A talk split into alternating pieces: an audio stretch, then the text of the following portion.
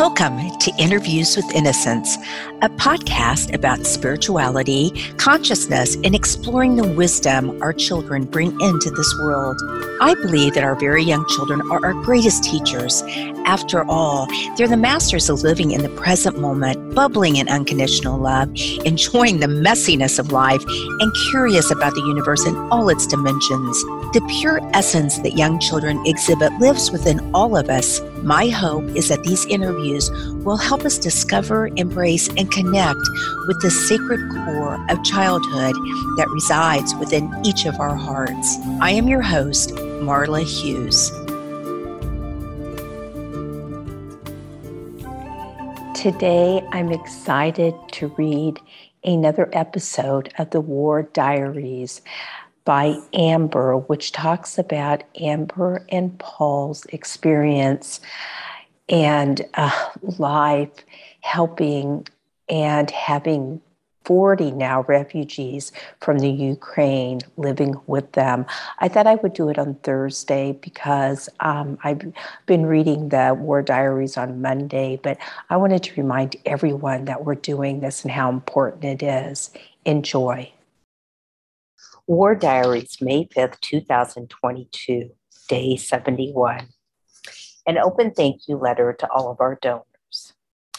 Dear donors, the art studio is taking shape. The orangerie is a large open area which sits in the cold near year round. It opens its door, doors to our short summer for a few scheduled events and then patiently waits its return the following season. It will not take much to convert into a space of creativity. Tomorrow we are driving to Krakow to buy easels and paint and paper, brushes, pencils, and pens. The criteria at Skihus is first use what you have. We have tables and chairs in the house. We have a water source to include a wash basin for cleanup. We have natural lighting and French doors that lead to the park on three sides. It seems too that we have a few artists in house and certainly many children who want to join in on the fun.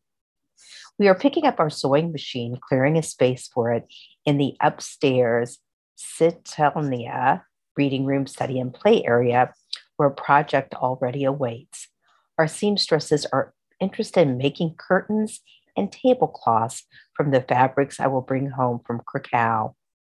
Paul and I encourage them to make the things they'd like, and we can take them to marketplaces to sell. It's a fulfilling way for them to earn money for themselves. The contract for the apartment in Krakow is nearing a signature. The foundation is leasing a space in town for an unsighted couple.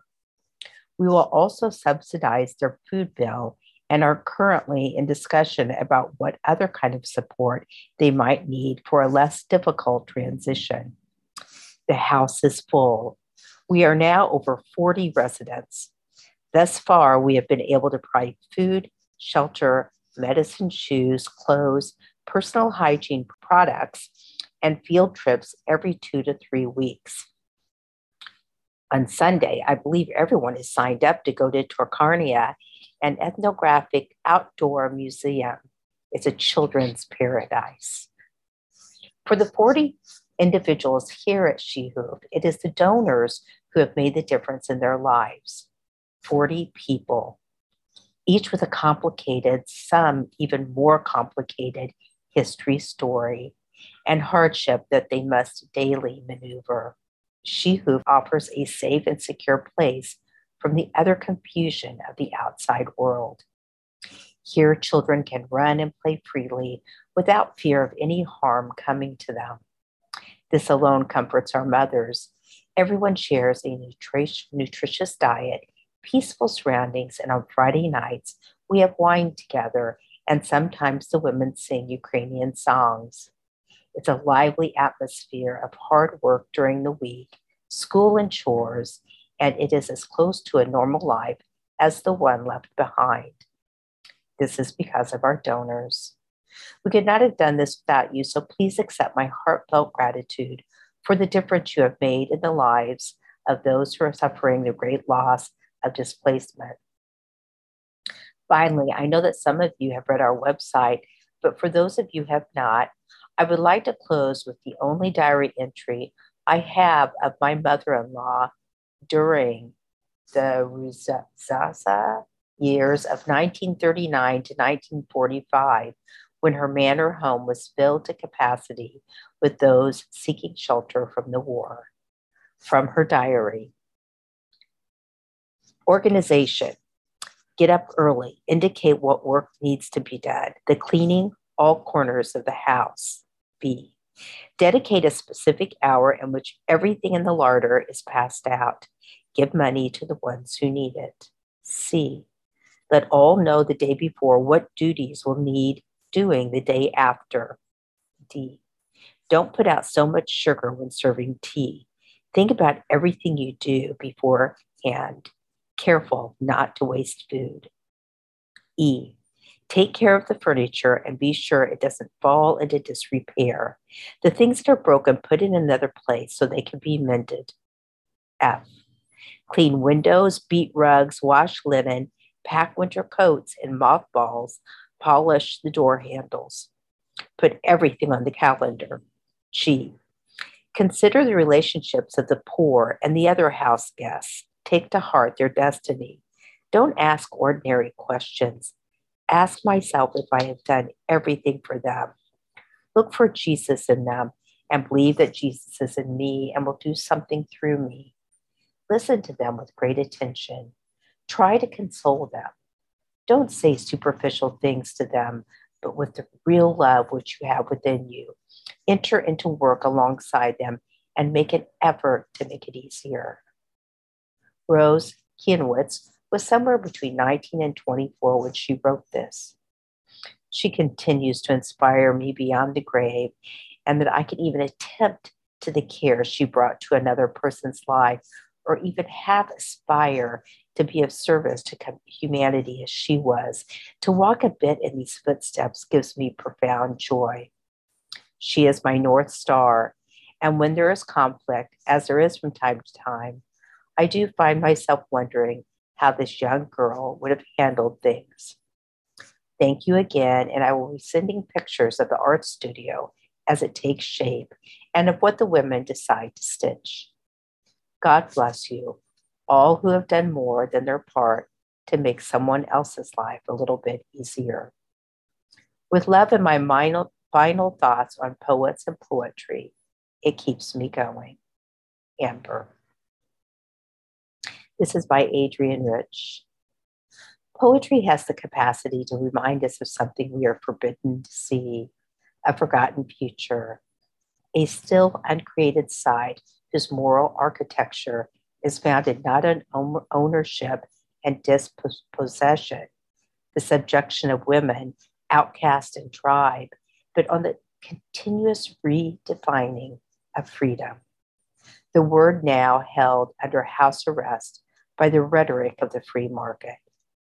This ongoing future, written off over and over, is still within view. All over the world, its past are being rediscovered and reinvented.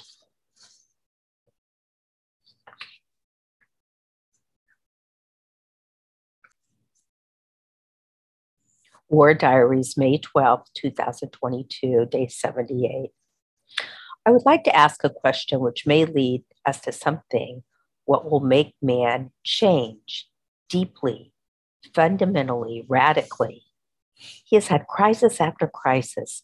He has had a great many shocks. He has been through every kind of misfortune, every kind of war, personal sorrow, and so on. If one is concerned, as one must be, with humanity, with all the things that are going on, what would be the right action to move man out of one direction to another. This was by J. Krishnamurti in The Ending of Time with Dr. David Bohm, 1985. Alla is leaving next week to join her family, already in the UK. I sat down yesterday, engaged my translator, and said, I will miss you, Lady Lola. I'm sorry you have to leave. I want to draw a circle around us until you can go home again. She responded with tears in her eyes. Let me tell you about war. I have lived through two, lost two houses, two jobs, and my friends. What followed were more tears and talk of her travels to London with Lola, the anticipation of reuniting with her children again, her mother, our plan to see each other once more someday soon, maybe. The war, or the euphemism for war, the invasion has only been active for 78 days, and there's a noticeable resentment when the subject arises, an observable inconvenience. Today, one of the ladies who work here eh, works here and has worked here for five years decided to call me downstairs because she had something important to tell me. She was cleaning out the refrigerator on the right, the one least used, and felt the urge to point out the waste. She produced three small bowls and one small pot of spaghetti noodles. Hmm, well, what's this? As she shakes the pot of pasta at me. Well, hardly the quantity of waste one would expect from all meals, from seven days, from 40 people. In fact, waste in these pitifully small bowls of someone's forgotten leftovers and one pot of noodles. There is no doubt of the animosity in the atmosphere, a stir beneath the surface like a geyser about to spew. It's not always evident. Sometimes it's quite subtle, like the close scrutiny from those in the grocery store, usually the ones in line behind us, the ones having to wait. There are also the political disputes in which I choose not to participate for a multitude of reasons, but the arguments for and against aid to the Ukrainians, which those who are opposed are likely annoyed that they're having to bankroll what could be a very long war at the expense of their own needs. It's not an unreasonable grievance. When the sun sets on Shehuv and the day's work is done, the only strength I have left is to remember that tomorrow we need to buy slippers for Natasha, medicine for Sasha, lenses for Masha, dog carriers, and a suitcase for Alla, always endlessly, the daily shopping, what we're running low on, and what we can put off even until the day after tomorrow. Then the unanswered questions that cause such an inner agitation. Whose house will be destroyed next? Will anybody tell me, or will I only find out in passing afterwards? Is there a friend or acquaintance left behind, now buried under the rubble?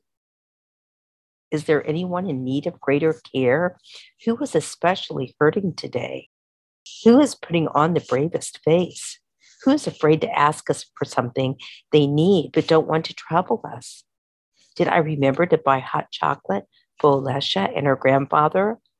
Have I told someone today how beautiful they look? Not everyone is in such a situation of sensitivity, so it's not surprising that there is conflict around the subject of assistance, which is probably why I try to find my peace of mind in poetry.